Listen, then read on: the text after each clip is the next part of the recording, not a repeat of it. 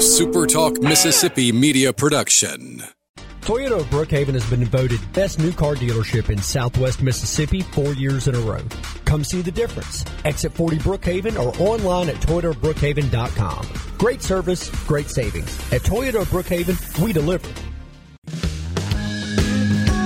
I'm Steve Azar, and I'm on the other side of the microphone, meaning I'm asking the questions this time, and oh, have mercy for the airwaves. I spent 20 years in Music City, wrote and made some hits, traveled the world, and then moved my family back to the birthplace of American music and where the magnolia trees prosper. And now, every time I put my feet on Mississippi soil, when I'm off the road, well, I'm at peace. On this show, it's all about hearing the stories straight from the mouths of the friends I've made along the way, their journey to success. Heck, there might be someone on, I don't even know, but you know how us Mississippi types are. We tend to take well to new company. In a Mississippi Minute, all 60 of them. I'm Steve Azar.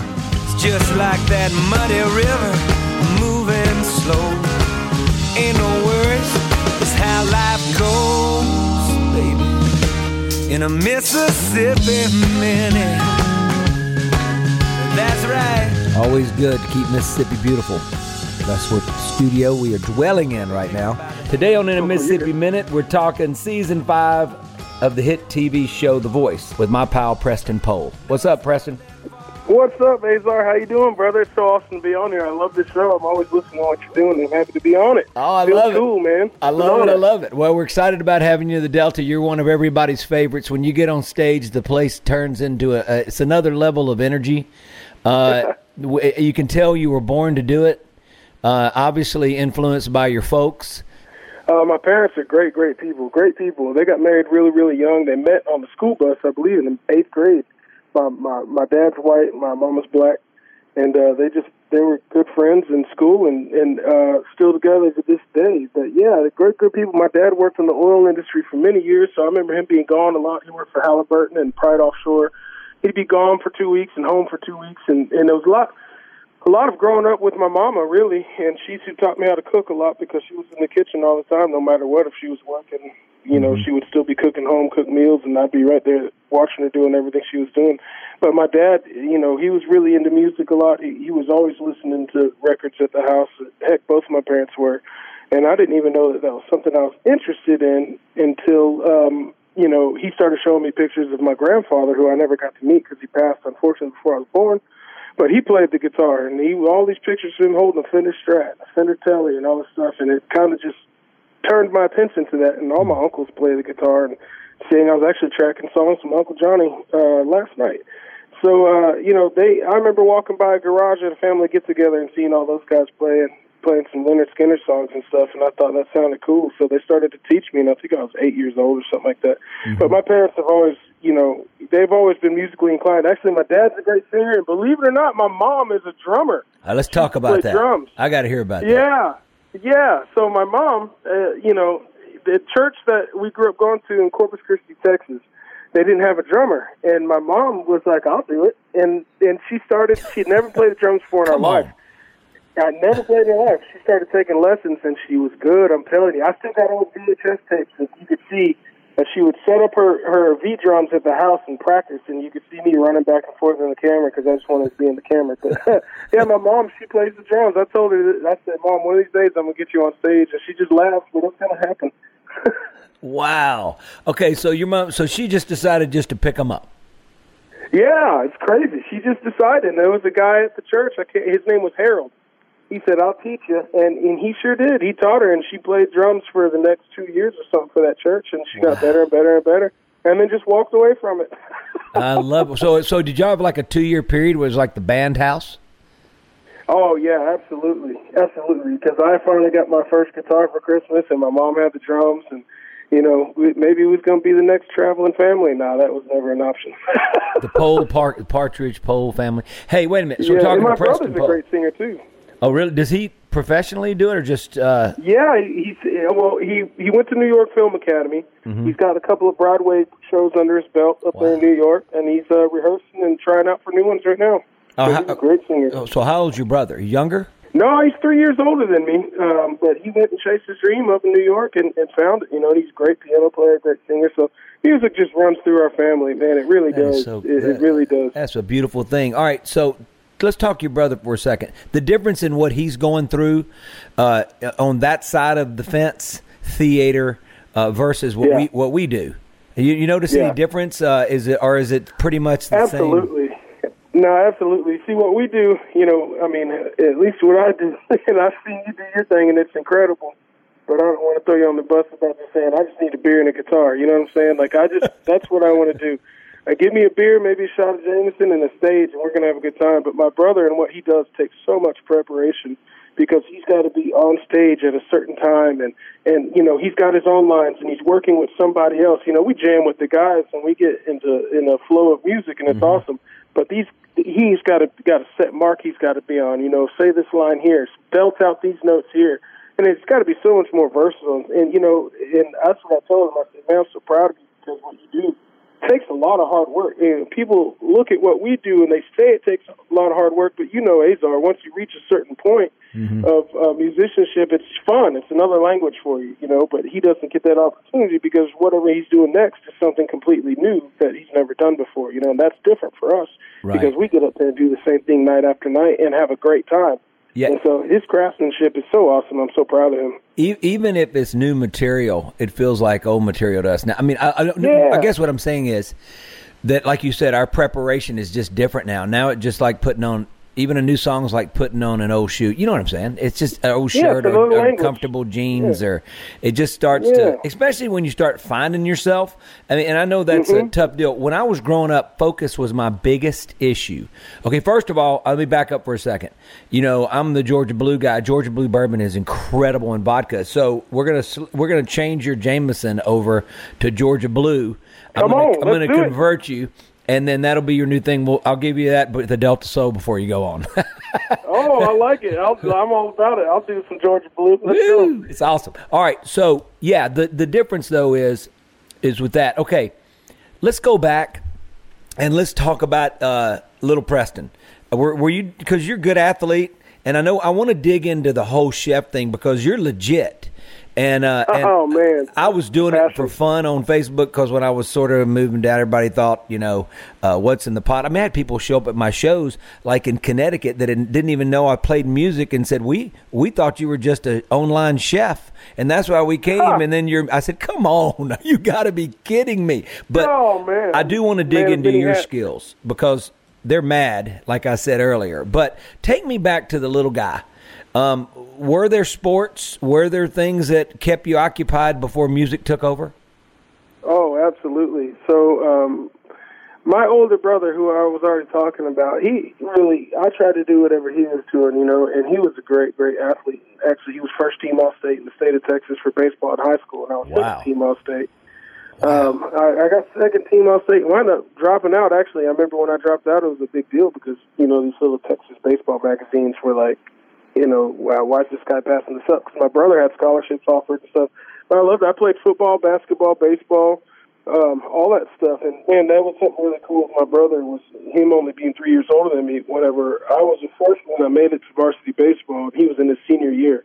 So we got to play. I mean, when I was a sophomore, got to play together. He was a senior. We got to play together, which was really cool. We got a lot of VHS tapes and stuff, which I don't know how to play those anymore. We ain't got a VCR, but we got a bunch of tapes and stuff.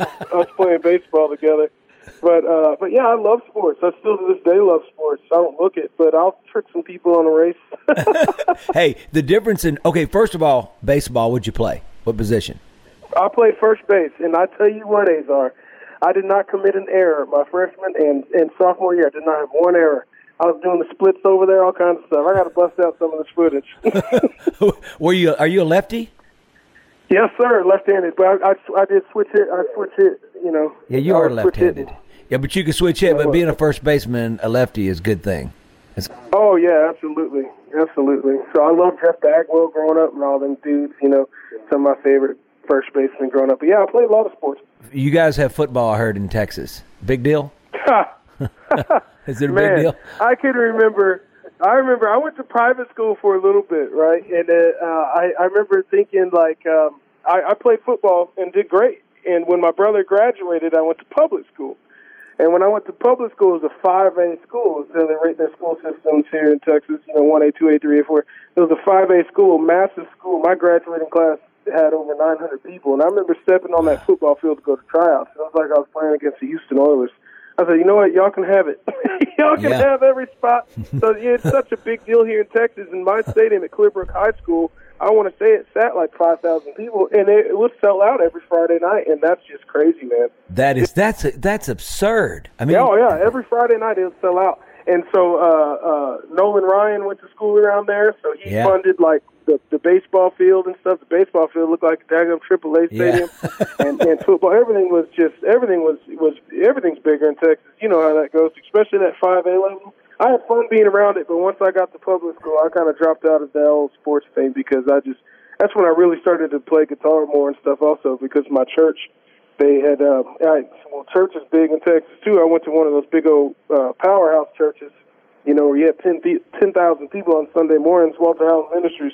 So I started playing guitar there, and I and I met my music mentor at that church, and uh, so I kind of started to leave sports at the side, and I still was working out and stuff, but guitar definitely took over around like 11th grade from here. So I mean, music took over hard, and then I wound up getting my first record deal like a year later. Wow, we're So, talking to Preston. Pohl, gold selling recording artist. That's a hard thing to even hear these days with nobody buying really is. records and with iTunes now deciding they're shutting down down their shop. It's all about streaming these days, and we are uh, going to have to uh, be able to keep rolling. You're in a Mississippi Minute coming to you from the Keep Mississippi Beautiful Studio. I'm with my man Preston Pohl. We'll be right back.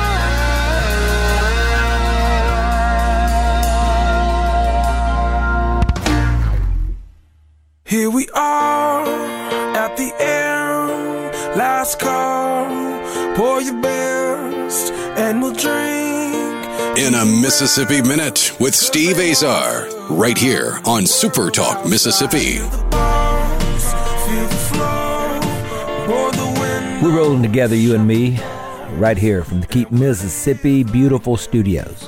I'm Cool, Steve cool. Azar. I'm with my brother, Preston Pohl. Uh, I want to talk about how the Christian rock band got started. And selling a, a half a million records is not easy at albums these days, and it doesn't happen really. So unless you're Yeah. just super, super, superstar, um, iTunes obviously has announced that they're shutting down that side of things. Uh, they were the first ones to help us make money on that side. And Now they've gotten it. You know, obviously when the Apple got into the streaming game, we knew that was going to come. Uh, it's all subscriptions these days. It's affected cable, the movie business, everything. But tell me about your rock band uh, and and how was able to become so successful, especially in the Christian world, which is which by the way is a very viable uh, economic uh, uh, way of making money in our business, but you got to be all in. And the music's Yep. stellar, man. Great artist. I, I recently uh, interviewed Amy Grant. You know, she got her start Oh, nice. mostly, obviously, in the contemporary Christian world and crossed over. Uh, Mm-hmm. But t- take me back. Uh, how did all that go down? It was really, um, I got lucky with that, to be honest with you, because they were already a machine that was rolling. So what happened was I was playing, I had started a band in high school, and uh, they had, there was a uh, festival tour that was going on called, um, oh God, Festival Con Dios, Festival of God or something. But uh, they had, and it was a big Christian festival tour, and you know they would just, it was just like anything else you go to, like kids go to Coachella and stuff like that. This was like a Christian version of it, except it was a tour, and they had a battle of the bands competition in each city, to where if you know your band did good, you got to play at six o'clock on main stage, one song. So my band tried out for this battle of the bands, and we won. You know, and we got to play at six o'clock, one song, and there was about ten thousand people there, and the the only gigs I'd ever done before that was with my friends, you know, in the garage. so I was pretty daggone scared, but you know, as something took over, it worked out, and we slayed it. I mean, people wanted another song, and as soon as I got off stage, there was a guy there.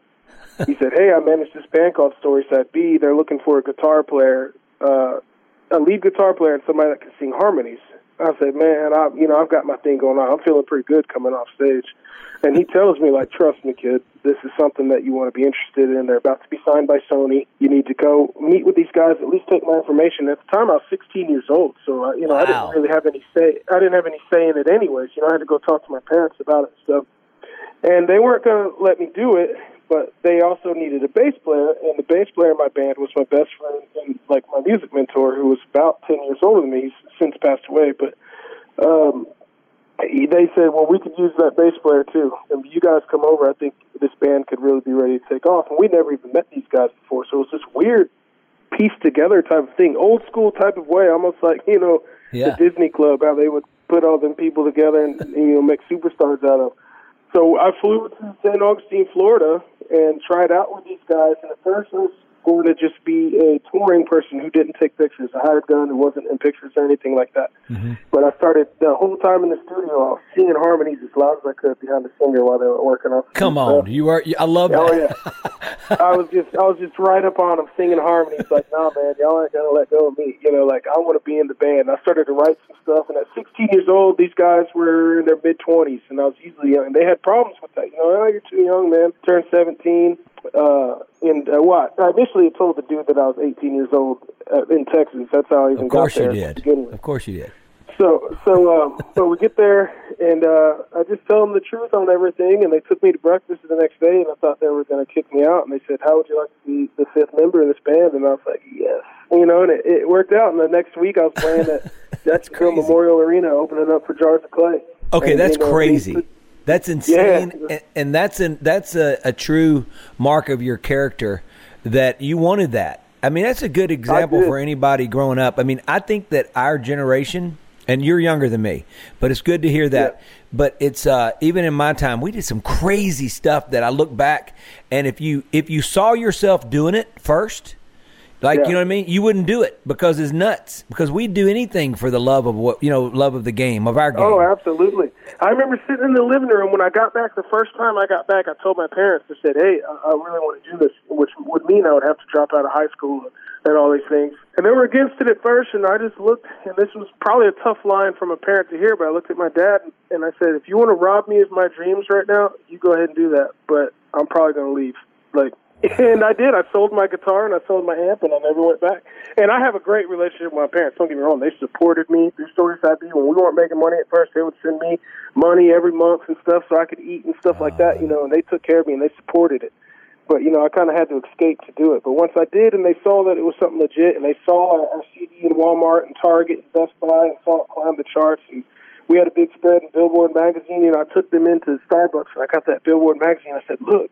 And there we were, you know, hot contemporary artists coming up on the charts. They did a full spread on us and stuff, and that's when it started to set in for them and for me too. Really, we didn't have nothing. I didn't have anything going on. You know, I didn't know how to save money and stuff, and we made good money, but I didn't know how to save it. So Yeah. I started doing bar gigs, and sure enough, you know.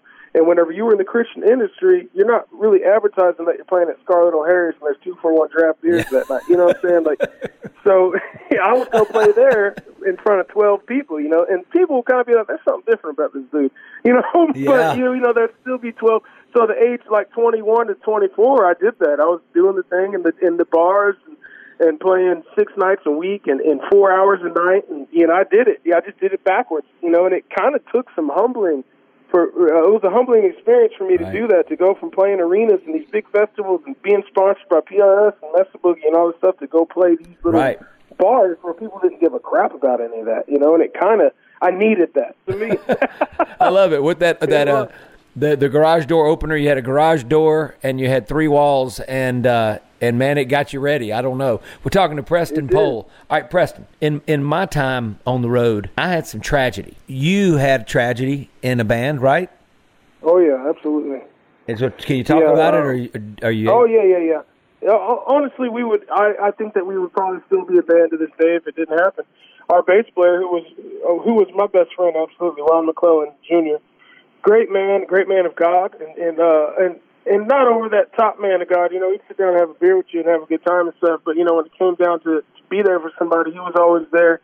And uh, we were on break from being on tour. We were at that time we were doing about 200 dates a year. So while we were home, we were just home. You know, I wasn't a family man. I wasn't married or nothing. I was home. I was hanging out, fishing. You know, doing a lot of fishing, surfing, stuff like that. Because we lived in Florida. Well, him and his wife went on a cruise, and he told me he said, "Hey, man, uh, uh, had they had two dogs, and I known them dogs since they were puppies, and they were big labs, kind of mean, didn't really like people, but they knew me. So he said, "Hey, whenever I'm out of town, do you mind uh, watching the house and the dogs for me and Rebecca while we're gone. We'll be gone on a cruise for a week. I said, absolutely, Ron.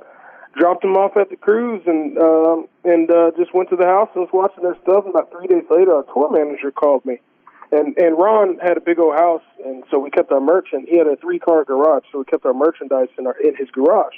Mm-hmm. And uh, and he said, my tour manager called and he said, I need you. To, I, I'm going to come count some merch. And I said, man, that's really weird. We don't go back out on the road for a while. Why is he doing that right now? And when he showed up and I opened up the door, he had tears in his eyes. And, and I knew something was up then. And he said, we lost Ron today. And you know, I was like, what do you mean lost him? Like, what do you mean? Let's find him. You know, I was in shock. Yeah. I was like, oh, he passed away. We're never going to see him again.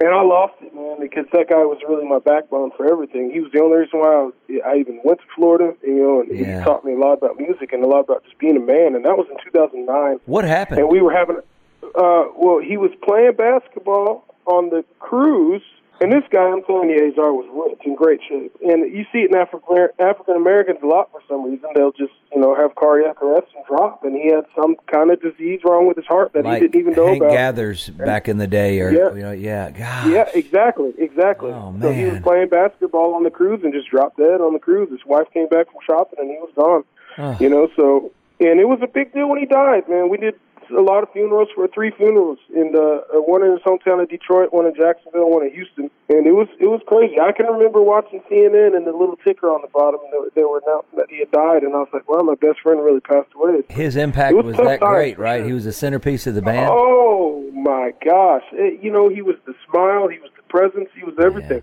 And, and anybody will tell you that that knew Ron McClellan, that guy would walk in the room and it would light up, you know, Yeah. and, and full of joy. And he would talk to anybody; it didn't matter. And I, I miss him to this day, Azar. I really do. I know. 2009. I still talk to his sister a lot. She's my sister now, you know. And um, and uh, it was tough times, but through that, you know, I, a lot of other things in life came that wouldn't have happened for me. You know, I wouldn't have done the voice, and you know, I wouldn't have got a pub deal. I probably wouldn't have.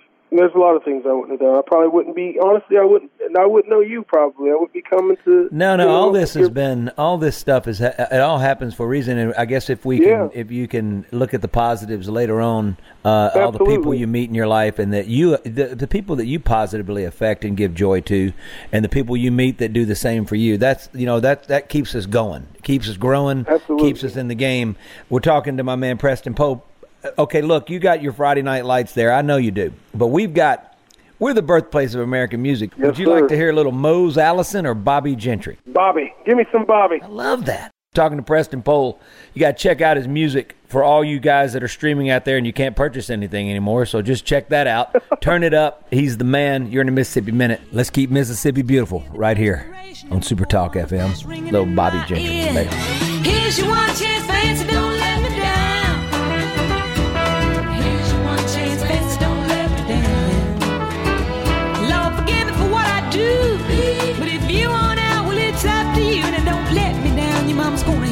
uptown.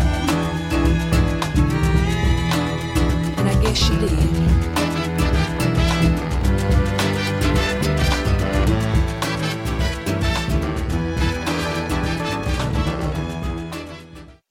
In a Mississippi Minute with Steve Azar, right here on Super Talk Mississippi. Rolling and rocking. Keep Mississippi beautiful studio. I'm Steve Azar. I am with one talented Preston Pohl. All right, let's talk about first of all your version and your take and experience on The Voice, your time with Adam Levine.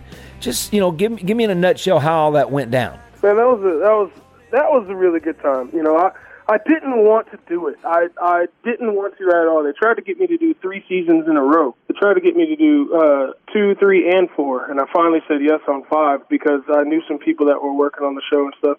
And I'm coming from somebody who got his first record deal in 2003. I still believed in that process of an A&R guy going out. Yeah. And I didn't believe in singing a cover on TV and then being popular and doing your thing. But, you know, the more I saw the music industry change, I felt like my hands were kind of tired. I said, heck yeah, I'll do this show. You know, so I went and I did it. And I'm so grateful that I did because it completely relaunched my career. And now I've got friends for life. And what was really cool, and you, to take back, and you were talking about being humbled. I remember, you know, I was doing all these bar bar gigs and like, man, this is stupid. This ain't for me. Like, why am I doing this? I need to be back doing bigger things.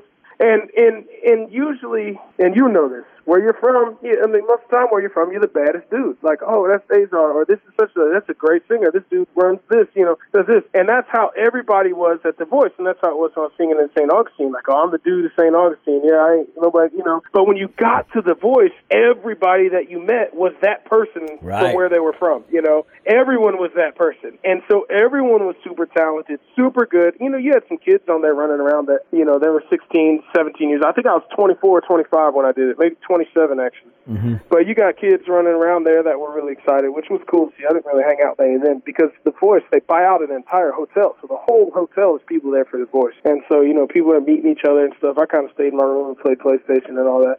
But once you met all the, I really did because there was a no drinking rule until finally we stood up in one of the meetings and was like, "Can the adults drink? What's going on here?" And as soon as I said yes, that's where everyone was every night. But uh, you know, it was a real humbling experience for that because you'd be walking down the hallway and see, hear somebody singing and be like, "Holy crap, I can't sing like that! Like, what am I doing here?" You know what I'm saying? Look, like, me, me and you may have started local, but we wanted to win not only a national championship, we wanted to be number one in the world. you know, Exactly, That's- that's exactly. so I've seen, I saw all those people It's my competition, you know, and I said that kind of stuff in interviews, and they didn't quite take liking to it. No, try again. Say say this. You know, they all right, cool. No, you the two. I can. Uh, first of all, you two have both incredible energy. Like, I mean, like you know, well, we all. I don't know if they call it whatever it is they say we have. I personally think that you and me, people like that, we can all multitask. I think we can do eleven Yeah. things at one time and do them right. Of course, they call it ADD or whatever it is they call it. I don't. I don't know if I agree with that. All I know is I've seen the energy he has up close and personal. I've Yeah. seen yours. Reminds me a lot of each other. So I could have seen Yeah, y'all just being in heaven together. Yeah, we got we got along really well, man, and did a lot of laughing. uh, And we'd sit down and start to writing sometimes too, to the point where the producers would legitimately be mad and be like, "All right, we've got to film something here," you know, because we were just naturally having a good time. But once we would finally film something and and everything, it, it worked out. But man, just the relationships that I had on that show. Ray Boudreaux, who I met on there, Yeah, my friend Barry Black, a lot of people. And, and you know, Ray was on the same season as me, so we would be kicking it all the time, all the time. And then uh, once the producers were kind of smart. Once they saw that me and him were friends, they let us sing a song together live on like a Friday night or something. And that was one of my favorite experiences, you know, because they make that studio audience ready to go. So it was Yeah. like, you know, it it was it was a good time. But the voice did a lot for me. It really did. I, I don't mean to knock it as far as not wanting to do it. I'm really happy that I did it. And, and that NBC family, they took care of me good. I signed a contract with them and did all their red carpet stuff for five seasons after that. Some people are always like, what, what is that? So I would put on my red carpet voice. Say, for instance, I'm staying there. I see Pharrell. I'm like, hey, Pharrell, what's going on, man? Tell me who's singing what tonight and why do you have the advantage and what would you choose that for? I'd do all that red carpet stuff before they were going, you know. And so that was a lot of fun. So I made a lot of connections like that. But it was just, it was really surreal to be honest with you. And, and back then, the voice was really, really rolling high too. Our season won a couple of Emmys, and it was like uh, it was just a surreal experience to be working on Universal, and, and then to be able to do it for years after that was cool. But I'm happy to be done with it. I didn't want to turn into like a Nick Cannon. I'll take his money, but I, did, I still Yeah. want to be an artist. You know what I mean? I'm, I'm not I'm not quite ready to be having a microphone talking yet. You know, so it's coming though. I got some music coming. I'm really I, excited. I want to talk about that because well, I talked to Ray uh, Boudreaux about you. Y'all's relationship, you know, just it was easy. It happened easy, and you guys just sort of gelled. Oh yeah, man.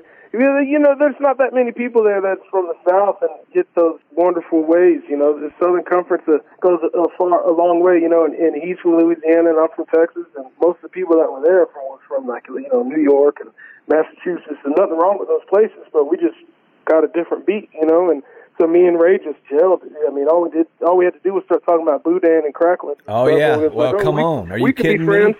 we could be friends. yeah, we and then we friends. played. Yeah, we wound up playing Mardi Gras together. We had our own float during Mardi Gras. And it was the funniest thing ever. I just kept jumping off the float and running and grabbing like deer sausage and stuff from people's tents and, and everything. And that was not even that was months after we got eliminated from the Voice. And we've been good friends since. I'm actually doing some stuff, with, some shows with him in Lafayette. Um, uh, right after I see you over at the Delta Soul. I knew about that, so I told him. I made the comment. Why didn't y'all made like uh, at least like a did a, a few songs, an EP or something together? Because y'all seem to just really on stage. It just seems to work. It's a, a lot of yin and yang, but Yeah. but full of a big old bucket of soul. And and, and Oh, yeah. and you're, you're different, but it fits so well I'm just wondering like why y'all haven't done that. You know, these days you should put it out. You know, y'all should do that. Yeah, you're so right about that. You could just put anything out now. You know, you really Yeah. can. You don't have to go through somebody or, you know, get this stamped and approved and all this crap. I mean, we could really just put out something cool, and that's a good idea. I'm gonna have to hit them up on that. Hey, listen, listen have- this. I- You'll love this. This is crazy. Uh, my engineer, who you know, he's big. He's Grammys, Emmys, all that. Mills Logan. He's awesome, but he is so upset at me right now because I went and did this live show. I was in Fayetteville, Arkansas. I think a couple hundred people, intimate storytellers, right? Quiet, hear pin drop, all that wonderful night, very moving night. Well, they they asked would they could they film it? So I said, yeah. They had brought a guy and really knew what he was doing, and he had the mic on the camera and he filmed it. Well, there was a, so much enthusiasm, especially for this one song that I wrote called uh, that I've been testing out called "Only a Woman," and uh, it's funky and it's whatever, and so. I felt like I nailed it, but the bottom line is the crowd loved it and they were into it. Well, I went back and, and listened to it first, and it was in mono. So what? And so I loved Oh, it. no. And the video, I got my son to. I said, "Well, you just piece it together." He goes, "There's nothing to piece together. I'll just color it." And you know, and so we're putting it out. I'm putting it out uh, pretty soon. But the bottom line is, when I sent sent it to my engineer, I said, "Hey, can you make this sound as good as you can?" He goes, where are the other tracks? There's, it's a mono thing. And he flipped out. I said, look, dude, it's a guitar and it's my voice. Where are you going to pan? What are you panning left and right? Yeah. And he goes, but Steve, I said, it, does it sound good? He goes, it sounds really good, but it's just against all of my rules and regulations. And I said, I'm, let's do it. So my point is, you know, I love. I've got a great distribution company. They get it out to the world, and I'm just going to do stuff like that here and there if it makes sense and I believe Yeah. it. And that moment was magical, and I wanted to send it out there. You know, so um, Yeah, yeah, man. y'all- we need to sit down together in a studio. I've been doing some good. I got some songs that I think that you would make better for me. Actually. Oh, come I pray on. for your career, by the way. Oh, by the I way, do, man. thank I you. pray for your career. Thank you, bro. I need I. I need a lot of prayers, and I take them. I take them with, and I don't take them with a grain of salt, brother. I appreciate that. We'll you and me Yeah, will get together. But okay, so let's talk. We're talking to Preston Pohl. You're in a Mississippi minute. Uh, Preston, we got to talk about your mad culinary skills. You love to Oh, cook, snap. but did, but didn't you go it. learn how to do it for real? Yeah, I did uh, for two years in Texas and uh, learned a lot, man. And at first, I was really, really bored because it's just it's more they teach you how to blend stuff and how to find flavors and how to you know make your own aiolis and stuff like that. And I wasn't really interested in that at first until I figured out that that's what you really needed and that's what sets you apart. Using homemade things rather than going and buying store bought things and mixing them together. Whenever you can put together your own stuff from scratch, start to finish, Right. and take every step serious. You know, they teach you stuff in culinary school like season each step, you know, salt each step, do all the stuff, stuff that a lot of home cooks don't really know. And they'll make a good chicken noodle soup, which is super easy to make. But then when they eat my chicken noodle soup, they're like, "What the hell happened here?" you know, I'm like, "Yeah, there's a there's a difference in building flavors. You know, this ain't grandma's soup. Grandma's soup is good, but you know." There's chef grandma soup too, but uh, yeah, I just I take a real big passion in it. One day I will have that restaurant, but I love I love I love to cook. You know, just southern good com- comfort food. You know, and anything from fried pork chops down to pickled okra. You know, I'll do it and do it well. And I love to cook for people. Love it, love it. I'm actually going to be doing a lot of competitions here in Texas since I moved back to Texas for full time. They got different cookouts every weekend around Oh, the yeah. And uh, I'll be pulling a trailer with a smoker and and uh, getting it going. So you love smoke. You love the art of smoking. Oh, it's an art, so man. much, it's an art form, man. So the it woods. really is. It, it really is. I always tell people it's not even really cooking meat; it's controlling the fire and keeping it perfect and consistent. That's what I always tell people is. You know, if you're ready to cook, whenever you're learning how to smoke, and you ain't gonna be touching meat for a while. You better be ready to learn how to keep the fire going. That's what I tell people. Oh yeah, we're rolling in a Mississippi minute from the Keep Mississippi beautiful studio. With humble beginnings all the way back to 1943, Guarantee Bank has grown from offering the basic banking services and products to serving customers with a comprehensive, complete line of expertise and products only expected at much larger institutions. We are proud to be your local big time bank. So when you're looking for a bank you can truly depend on and trust, and like me so many years ago trying to find my way around, let Guarantee Bank, with its 17 convenient locations, help you on your journey and become a wonderful addition to your family like they have mine for over 30 years. Guarantee Bank, member FDIC.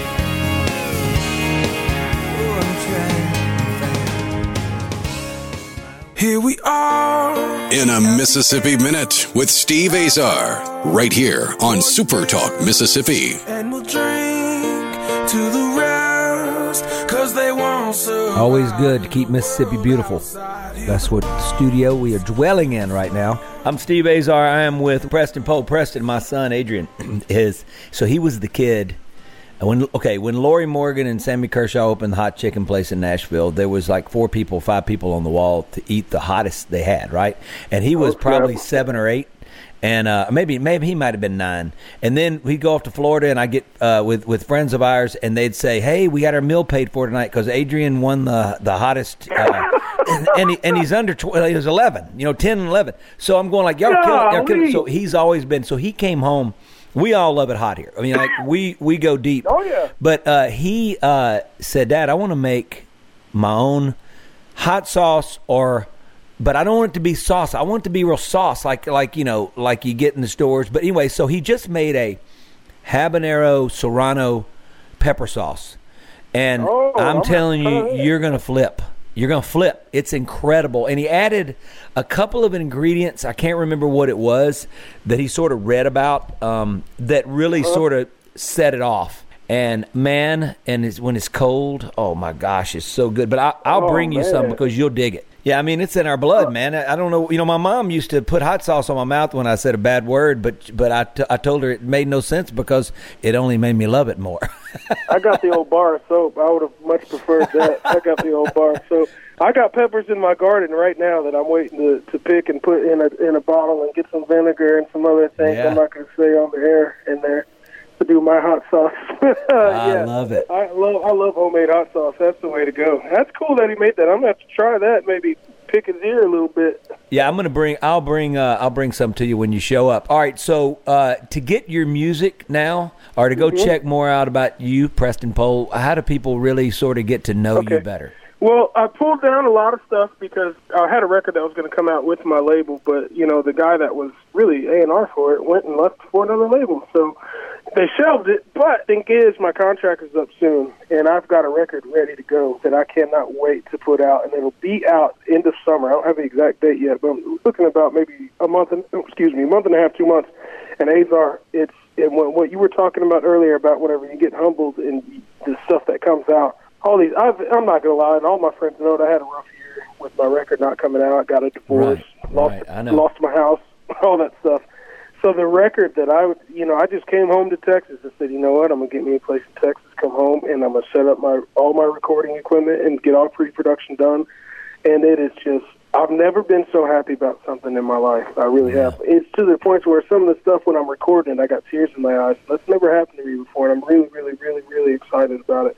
And um, I, you know what? I'll send you some stuff. Sorry, people, but I'll send you some stuff before it comes out. Uh, I gotta hear I, it. I'm a, I'm a, I'm gonna stick to my word on that. I gotta I gotta do some vocals still yet, but man, I'll send you one of them today that's already done. But it's just me, you know, and I'm excited about it. Maybe I'll bust some out of Delta. Soul. uh, Uh, you can do whatever you want at Delta Soul. You know that. You got stage is um, yours.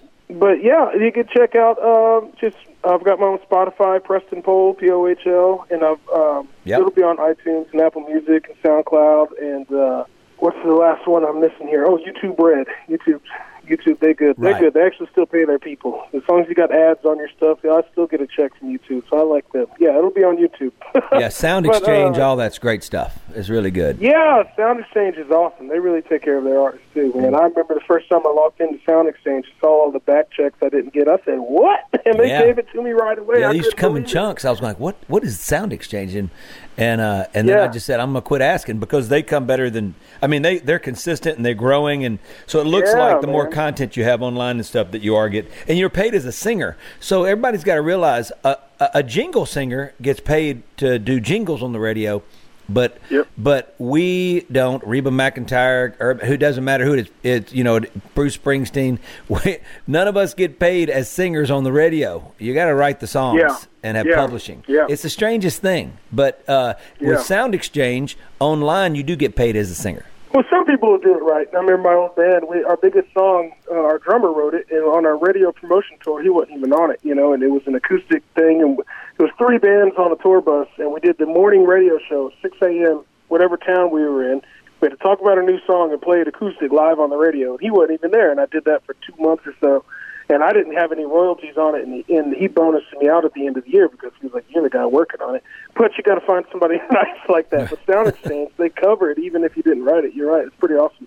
It is awesome. Pretty awesome. All right, well, get your, get yourself packed up and uh, send me some of that music. Uh, thank you so much for taking an entire Mississippi minute, even though you're in Texas. I know you guys you guys can slow things down a little bit too as well.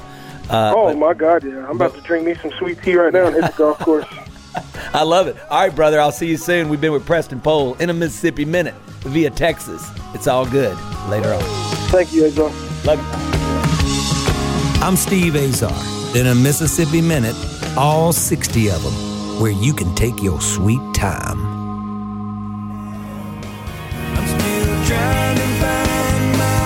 It was all the way back in 1989. My wife and I newly married, and I was working on making my mark on the music business. We wanted to build a house. There was only one bank that helped us do that.